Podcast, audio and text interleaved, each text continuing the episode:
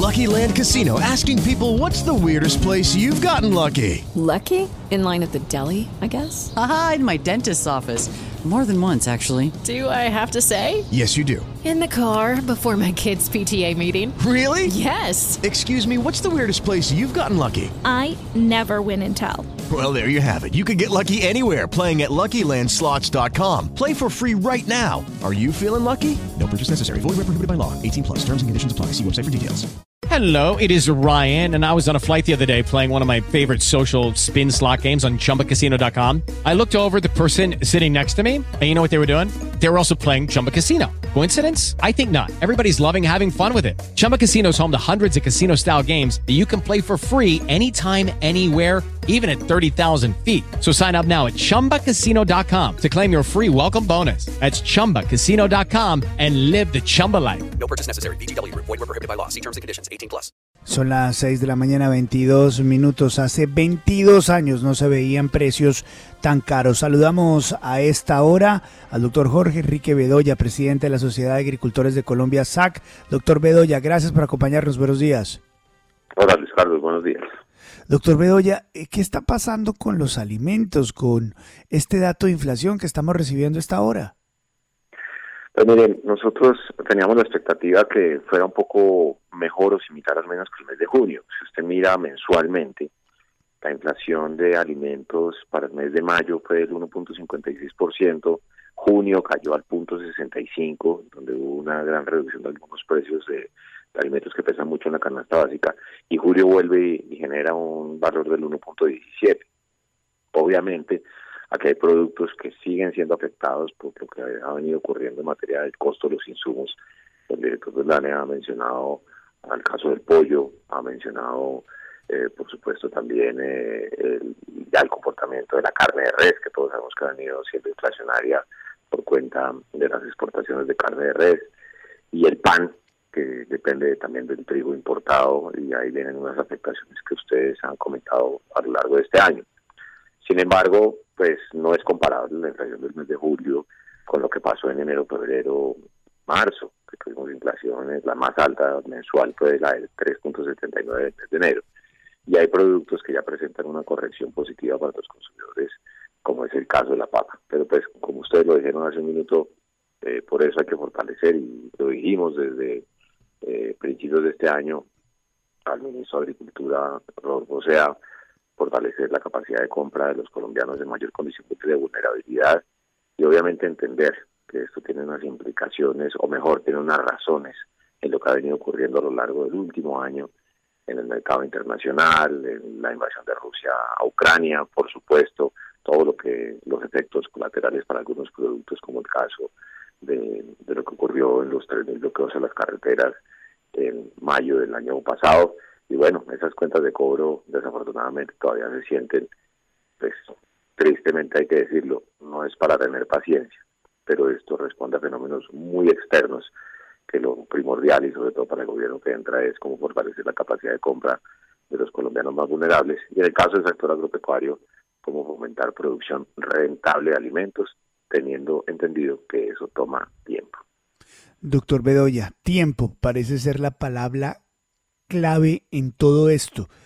¿Cuánto tiempo más ven ustedes un horizonte donde las condiciones internacionales son adversas a los precios?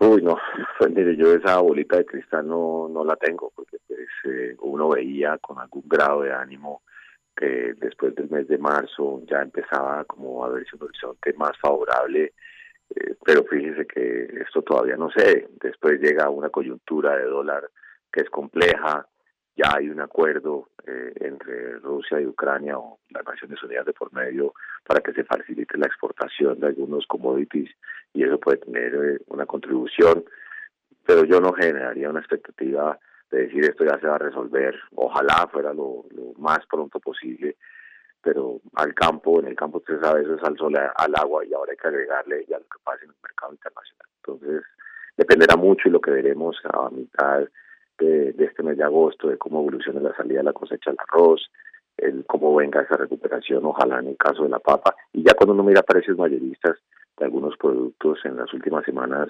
del mes de julio, pues sí se empiezan a ver algún grado de reducciones en productos que son de uso diario, como es el caso de la cebolla, perdón, el ajo, como es el caso del tomate chonto, la zanahoria, pero las proteínas desafortunadamente todavía siguen metiendo una gran presión eh, y también el arroz tuvo algún grado de recuperación en el mes de julio. Entonces, toca ir mirando día a día, Luis Carlos.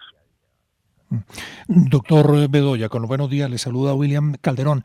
Eh, ¿Qué debería hacer el gobierno entrante, el gobierno de Gustavo Petro, para contener esta escalada alcista? Te voy a decir que no debería, a propósito de, cosas que se discutieron en la campaña política, eh, de William, y, y hay que hacerlo con claridad. Primero, esto que se habló en campaña de un sistema de aranceles inteligentes, eh, supuestamente para proteger al agro, eso es lo que contribuiría a que la comida de los colombianos se encarezca. Dos, esto no lo dijeron, pero en otros países lo han hecho con un resultado muy negativo. Controlar precios o fijar precios, eso es lo que generaría es más inflación. Aquí lo que se requiere es el fomento a producción rentable de alimentos, es decir, los productores tengan mayores facilidades de crédito, menores tasas de interés a propósito de lo que ha venido ocurriendo con la subida de tasas de interés del Banco de la República. Y el gobierno tiene la herramienta de subir la tasa de interés para que los créditos sean más baratos y la gente pueda pensar en volver al circuito productivo. Y obviamente el seguro agropecuario, porque el tema del clima siempre es una constante. Y por eso enfatizo mucho que esto es un tema de tiempo, porque las decisiones de siembra, pues primero no son de la, de la noche a la mañana, y segundo, desde la siembra a la producción, al menos en el caso de los cultivos de ciclo corto, pues son seis meses. Y en el caso de los animales, la proteína de origen animal, pues eso es mucho más largo. Entonces, aquí también, por eso, como lo dijo Juan Lozano, eh, hay que fortalecer la capacidad de compra de los colombianos más vulnerables, fortalecer los programas que deja el gobierno saliente y desde el punto de vista del sector agropecuario, con medidas de economía de mercado, pero facilitando producción, subrayo, rentable de alimentos, para que no vaya a ocurrir lo que ocurrió hace años cuando se aumentó la oferta y lo que se generó fue una quiebra de los productores. Eh, eh, doctor Bedoya, con los buenos días, subsidios, em, ingresos solidarios, este tipo de medidas para, em, digamos, ayudar a las personas menos favorecidas, ¿tienen un efecto? ¿Ayudan? Claro, porque pues, cuando usted le mete más plata en el bolsillo a los colombianos de menores ingresos, pues tienen más capacidad de compra. Y lo bueno dentro de esta situación compleja es que por el lado de la oferta ya ve uno productos que tenían una tendencia increíble, que ya empiezan a ceder, como es el caso de la papa.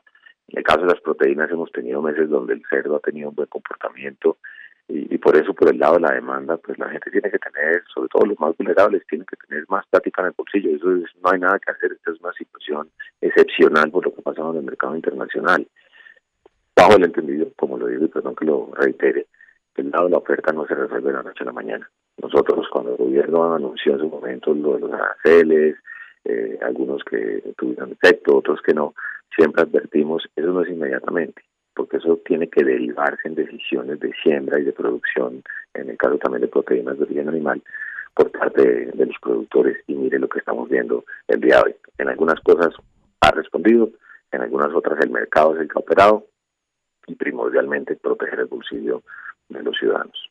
Seis de la mañana, 30 minutos, doctor Jorge Enrique Bedoya, presidente de la Sociedad de Agricultores de Colombia. Gracias por darnos unos minutos aquí en la FM. Muy amable, muy gentil.